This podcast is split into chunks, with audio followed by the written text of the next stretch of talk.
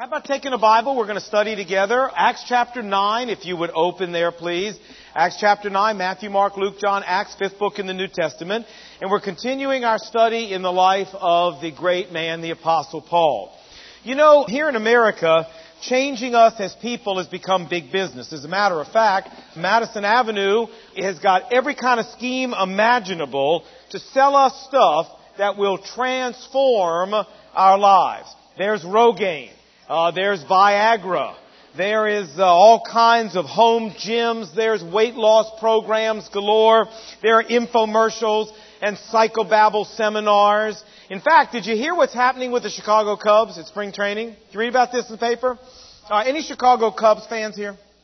Oh, God bless you people. All right. Well, you know, the Chicago Cubs last year finished tied for the worst record in baseball. That the last time they appeared in the World Series was 1945.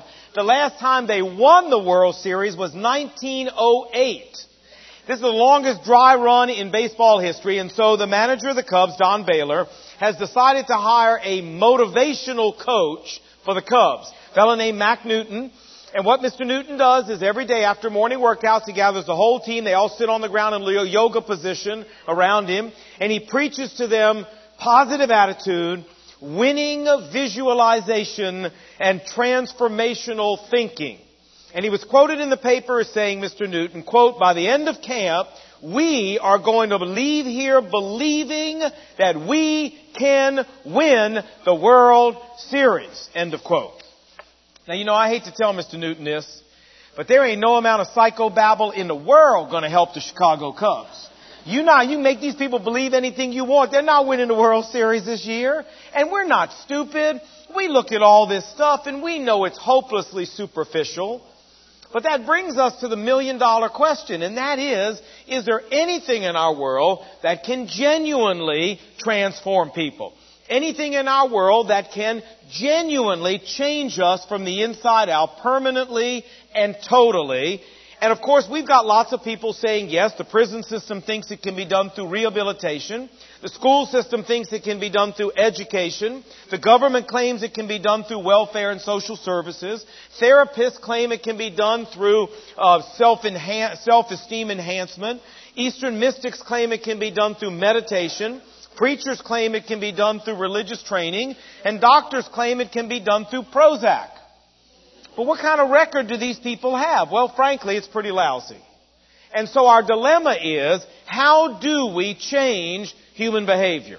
How do we transform people? Well, God has an answer to our dilemma. And it's found in 2 Corinthians chapter 5 verse 17. Here's what God says. He says, if any person is in Christ, they become a new creature. Old things pass away and all things become new. God is in the business of changing people permanently, eternally, and totally. And He tells us that the way He does it is by bringing us into vital personal connectedness with Jesus Christ. Now this is what we want to talk about today because we're looking at the life of a man who experienced this in spades, a fellow named the Apostle Paul. And we want to look at what happened to him today and then extrapolate that forward to our lives in the 21st century and talk about what difference that makes for us. So let's do that. A little bit of background before we start. Remember that Paul was raised in a strict Jewish home. We've learned that. We've learned that he was trained under the most eminent rabbi of the day, a fellow named Gamaliel that he was advancing within Judaism faster than all of his contemporaries. His goal was to become top dog rabbi.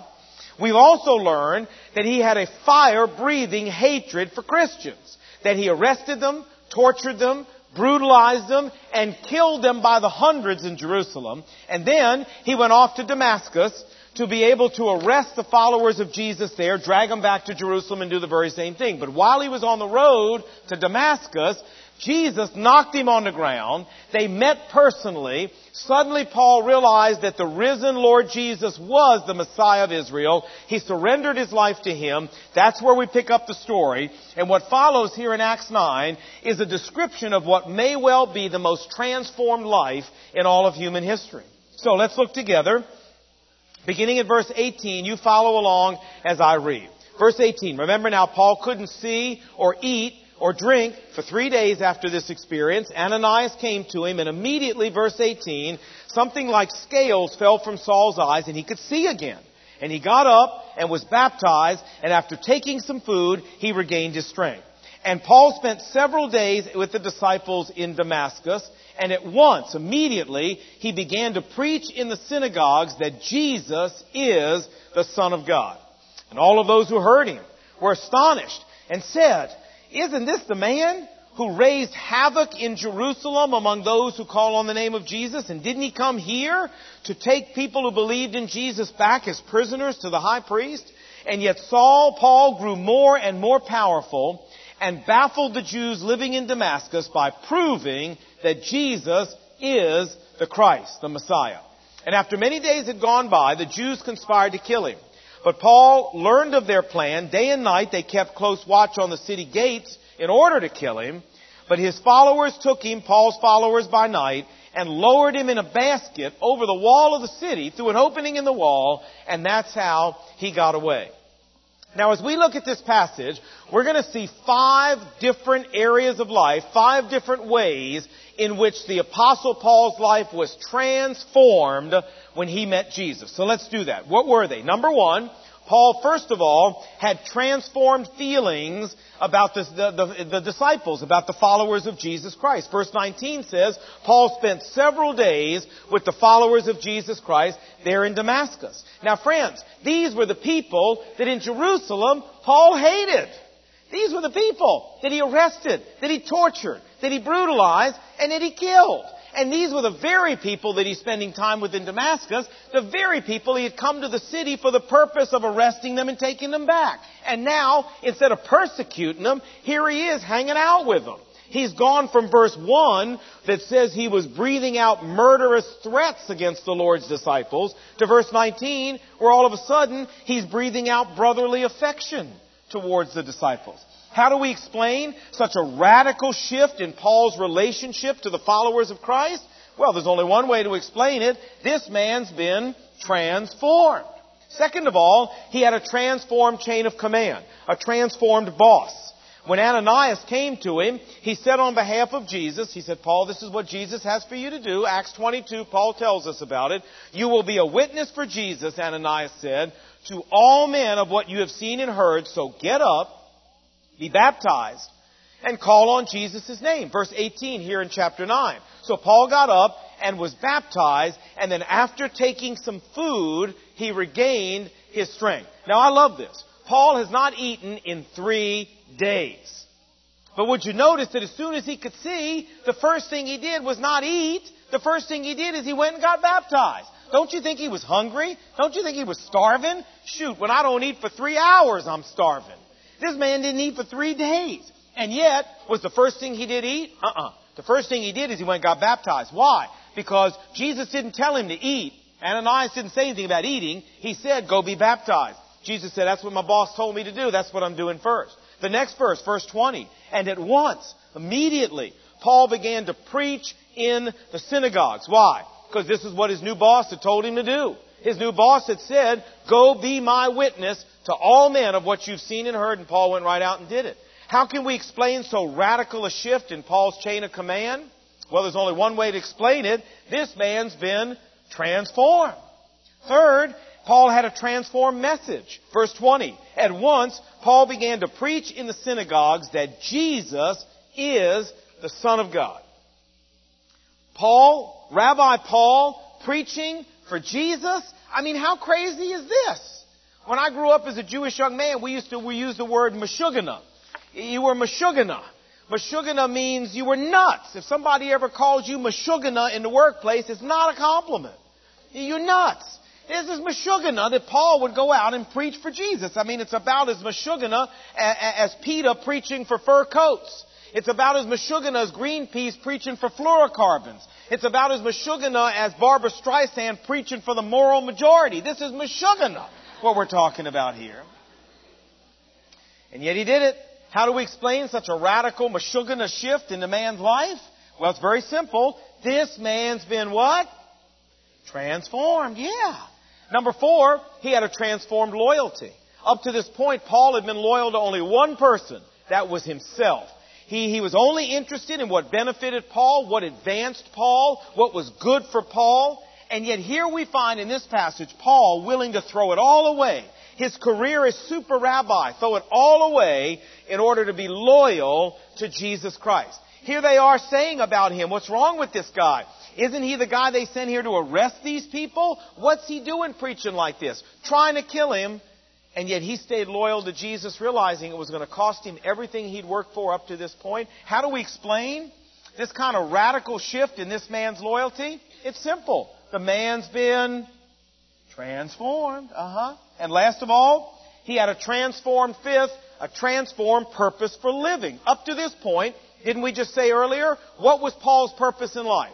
It was very simply to become top dog rabbi in Israel. He pursued that goal ferociously. He says in Galatians chapter 1 verse 14, I was advancing in Judaism above faster than all of my contemporaries. I stepped on them. I crushed them. I knifed them in the back. I did whatever I had to do, but I was at the top of the ladder heading for chief rabbi of Israel.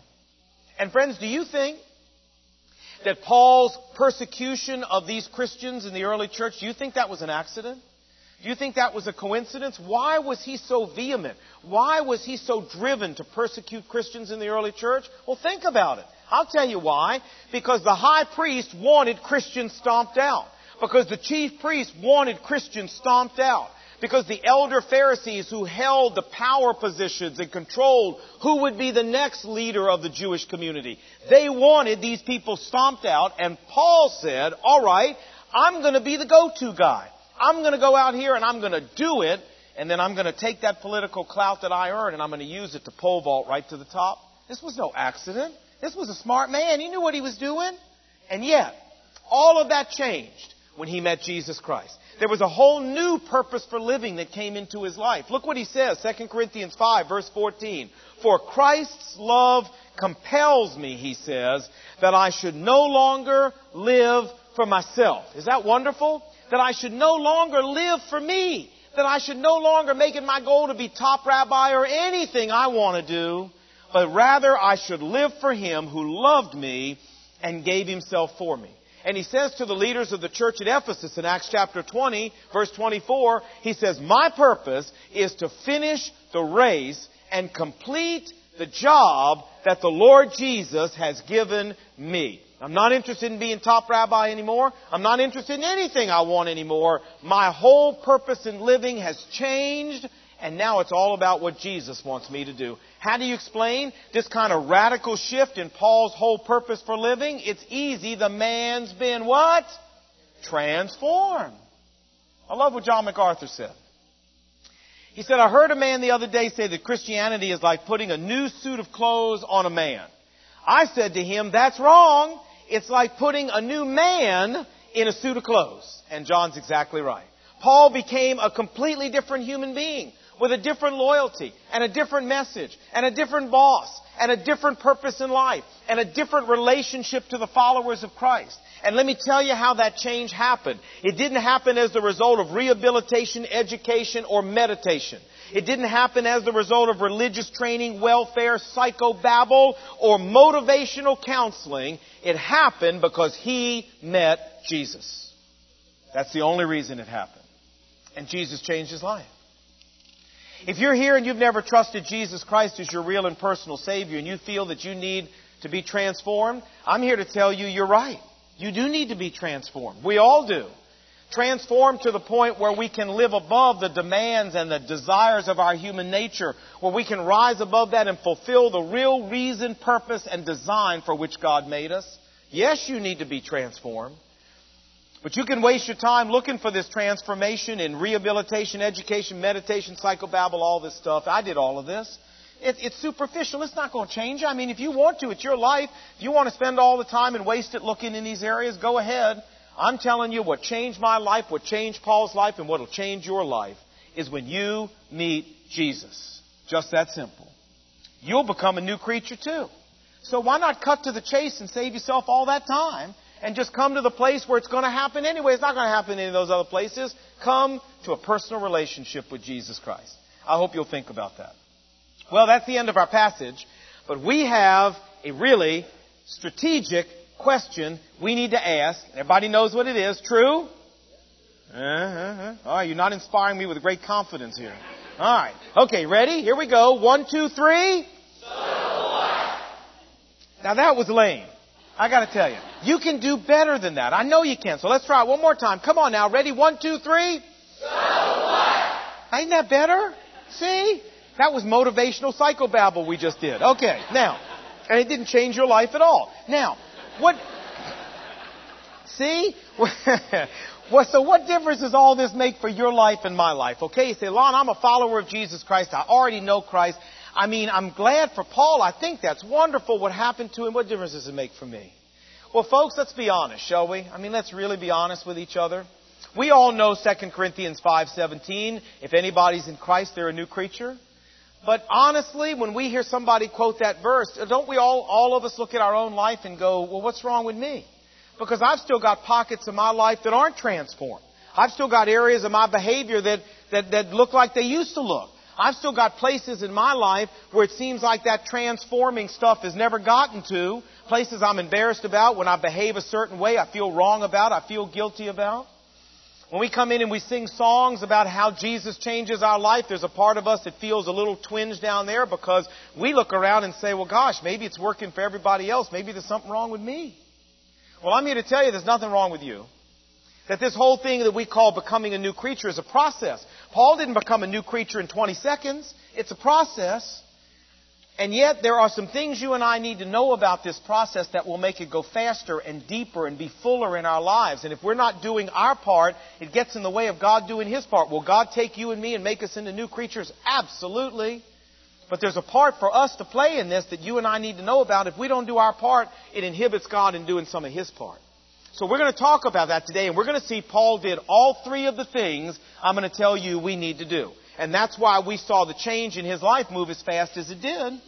You know, when I was a chemistry major, we learned about catalysts. If you've ever taken chemistry, you know about them. A catalyst is a chemical agent that you add to a reaction that causes the reaction to speed up and go faster. Hundreds, even thousands of times faster than it would ordinarily. And so what I'm telling you is there are some catalysts that will help the process of spiritual transformation go faster in your life, go deeper in your life. What are they? That's what we want to talk about, so you and I can do them and cause this to go quicker. Well, I've got three to give you, and like I said, Paul did them all. Number one is spiritual disciplines. This is catalyst number one. Spiritual disciplines. You say, Lon, what do you mean spiritual disciplines? Well, we mean, we're talking about, when we say spiritual disciplines, we're talking about prayer, seeking the face of God in solitude, fasting, meditating on the truths of Scripture alone with God, having a daily quiet time, uh, pursuing personal intimacy with God, personal closeness with God, spending time alone with God, getting to know God. These are spiritual disciplines. And did the Apostle Paul do this? Of course he did. The first three days he was a follower of Christ. What did he do? He fasted. He didn't eat or drink. And he prayed. Verse 11, it's, uh, God says to Ananias, go find Paul. He's staying in the house of a fellow named Judas, and he's praying. This man spent the first three days of his Christian experience practicing spiritual disciplines, fasting, prayer, and seeking the face of God. But it didn't stop there. He then spent the next three years in concentrated pursuit of spiritual disciplines. Galatians chapter 1 verse 15. But when God, Paul writing, was pleased to reveal his son to me, I did not consult with any man, but I went immediately into Arabia, the desert, and then later came back to Damascus, and it was only after three years that I went up to Jerusalem to meet Peter. Now, where does this belong in Acts chapter 9? It belongs right between verse 22 and verse 23. In between those two verses, Paul spent three years in the desert of Arabia, and then he came back to Damascus, and that's when they tried to kill him and they lowered him over the wall and he went to Jerusalem. So right between verse 22 and verse 23, you can write Galatians 1.15 because that's where it took place. Now what did Paul do for three years out in the Arabian desert? Well folks, there's not a whole lot to do in the Arabian desert. You know what he did out there. He sought the face of God. He communed with God. He pursued a relationship with God. He learned what God had for him to do. He grew in his understanding of God. He spent concentrated time, three years, pursuing spiritual disciplines. And if we want to know why the apostle Paul saw such radical transformation in his life as quickly as he did, man, it's because he took spiritual discipline seriously. Now, in America today, this is hard to do because we live life in fast forward. We go 100 miles an hour, and solitude is just not an American value. In fact, the uh, exact opposite is true. America is determined to fill your life and my life up with so much stuff that we never have a moment when we just stand around and have nothing to do. And we have time to really sit down with us and God and commune with God. And folks, if you and I don't take the time deliberately in our schedule and set that time aside to practice spiritual disciplines, I can promise you it will never happen by coincidence. It will never happen by accident. Our culture is determined not to give you any solitude. But solitude is a biblical value. All the great men and women of God spent time alone with God. Even Jesus would go off into a mountain alone to pray and, and commune with God. Because you and I cannot see the transformation process in our life happen at the rate we want it to if we leave spiritual disciplines out. They are critical to the process. They are a catalyst that speeds it up. And so I want to challenge you to look at, look at your life, look at your schedule, and say, how much time am I really carving out for spiritual disciplines in my life? If it's not much, then that explains to you why that transformation process is going slower than you want it to go. Number two, the second catalyst that we see the Apostle Paul practicing is obedience to God. Romans chapter 12, verse 1. I urge you, Paul writes, to offer your bodies as living sacrifices to God. Now, living sacrifices are simply people who don't argue with God, they don't debate with God, they don't question the wisdom of God, they don't make God explain Himself, they don't negotiate with God, they just obey. They just do what God tells them to do. And we saw earlier how the Apostle Paul did this very same thing. What did he do the first thing when he could see? He went and got baptized in obedience to God. Then he came back and began going in the synagogues, going public for Jesus, preaching for Jesus. Why? In obedience to God. And even when they tried to kill him, he wouldn't back off. Why? Because he was acting in obedience to God. This was a man who took obedience to God seriously. And anybody who wants to follow Christ and see their lives change has got to walk in the same footsteps. Obedience to God is not an optional part of the Christian experience. 1 Samuel chapter 15 verse 22. God says uh, to obey is better than to sacrifice. I don't care what ritual you may be practicing, obedience is more important to me. Jeremiah chapter 7 verse 22, For when I brought your forefathers out of Egypt, God says to the Israelites, I gave them this singular command, obey me. Boy, that's not very complicated, is it? Obey me, and I will be your God, and you will be my people. Friends, obedience is a powerful force that frees God up to transform our life faster and deeper than He would ordinarily. And you say, Lon, how does that work? What is the dynamic? Why does obeying God allow God to change our life quicker? Honestly, I don't know the dynamic, but I just know it works. That when we're obeying God, God changes our life faster, and when we refuse to obey God, it stymies God's ability to transform our lives. You know, what's interesting as I meet followers of Jesus Christ today, how many of us play the someday game. You know how that goes? Well, someday, Lord, I'm going to do this, and someday, Lord, I'm going to do that, and someday I'm going to go over there, and someday I'm going to write that letter, and someday I'm going to forgive that person, and someday I'm going to patch up that relationship, and someday, and someday, and someday. You know, you know what's interesting about Paul? He didn't play the someday game.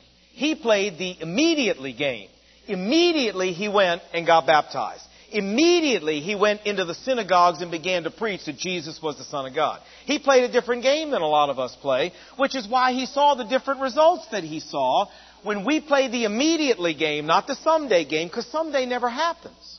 When we play the immediately game and we go and obey God, God honors that, and it's a catalyst for God to change our life quicker. If you've been playing someday, man, it's time to trade that game in and play the immediately game, and you'll see God work faster in your life. Third and finally, with this we're done. Third catalyst is saturating our mind with Scripture. Romans chapter 12, verse 2 continues. Do not be conformed to the pattern of this world, Paul writes, but be transformed. Whoa, there's our word. Hey, look at that. There's our word. Be transformed in our behavior. How do you do that? Well, look what the verse says. How? By the renewing of your mind. How do we renew our mind? We renew our mind. How do we reconfigure our software? It's really easy. We do it by saturating our mind with the Word of God, by saturating our mind with the Scripture, by memorizing the Scripture and soaking our mind in the Scripture. And the Bible tells us that as we do that, our mind gets renewed. It gets actually transformed, and as our mind changes, our behavior follows. You want to know how to transform your lifestyle? You renew your mind. Wherever your mind goes, your body follows. You know, when I was a little kid, um, five or six years old, my grandfather died when I was six, but he was an Orthodox Jewish immigrant from Lithuania. And I, I don't remember much about him, but I do remember going to his house as a little boy, and the fact I remember these huge barrels of pickles that he had in his house. He used to make Jewish kosher pickles by the barrel in his house, and then he would barter them for other goods and services within the Jewish community down there in Portsmouth, Virginia. And that, the, the smell of those pickles filled that whole house. I'll never forget it as a little kid walking in there. The barrels were about as high as I was, but I'll never forget the smell of those pickles.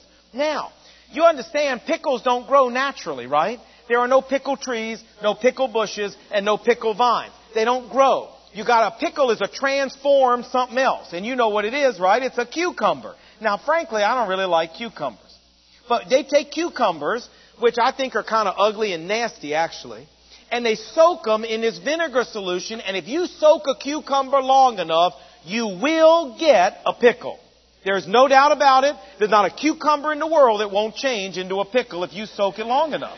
That's true. Now, you say, what in the world does this have to do with anything? Well, it does. Because every single one of us come into the world with our mind as a big old cucumber. And God wants to turn you into a pickle. That's exactly what I'm trying to say to you. And the way you turn into a pickle, you can't be born a pickle. You can't grow naturally a pickle. It doesn't happen. The way you turn your mind into a pickle is you got to saturate it. Not with vinegar, but with the scripture. And there is not a mind in this universe that if we saturate it with the scripture won't turn into a pickle. You saturate your mind with the Word of God, it will pickle your brain. It will renew, it will. It will renew your mind, it will reconfigure your software, and it will start to change your worldview, and as your worldview changes, your life will change, and your body will transform. That's what the Bible is trying to tell us. And yet, what do we do? Ah, we come home from work, we get up late, we barely make it, we come home from work, we eat, that's really important. Then we watch the evening news. Then we read the Washington Post. and then we watch, we gotta watch Survivor and see who gets kicked off the island. And, and then by the time we, if we get to the Bible, if we get to the Scripture, we get to it about 11 o'clock at night when we're tired and we're exhausted and we can't focus and we can't concentrate. And then we wake up and start all over again. Folks, that is not the way to produce a pickle. It won't work that way. Not when the Word of God gets the last part of the day or no part of the day. The Washington Post is not going to pickle you. It's just going to make you a bigger cucumber. Trust me. It is. The evening news is not going to pickle you. Survivor is not going to pickle you. Uh, eating your dinner is not going to pickle you. There's only one thing in this world going to pickle your brain, transform your brain in your life, and that's the Word of God.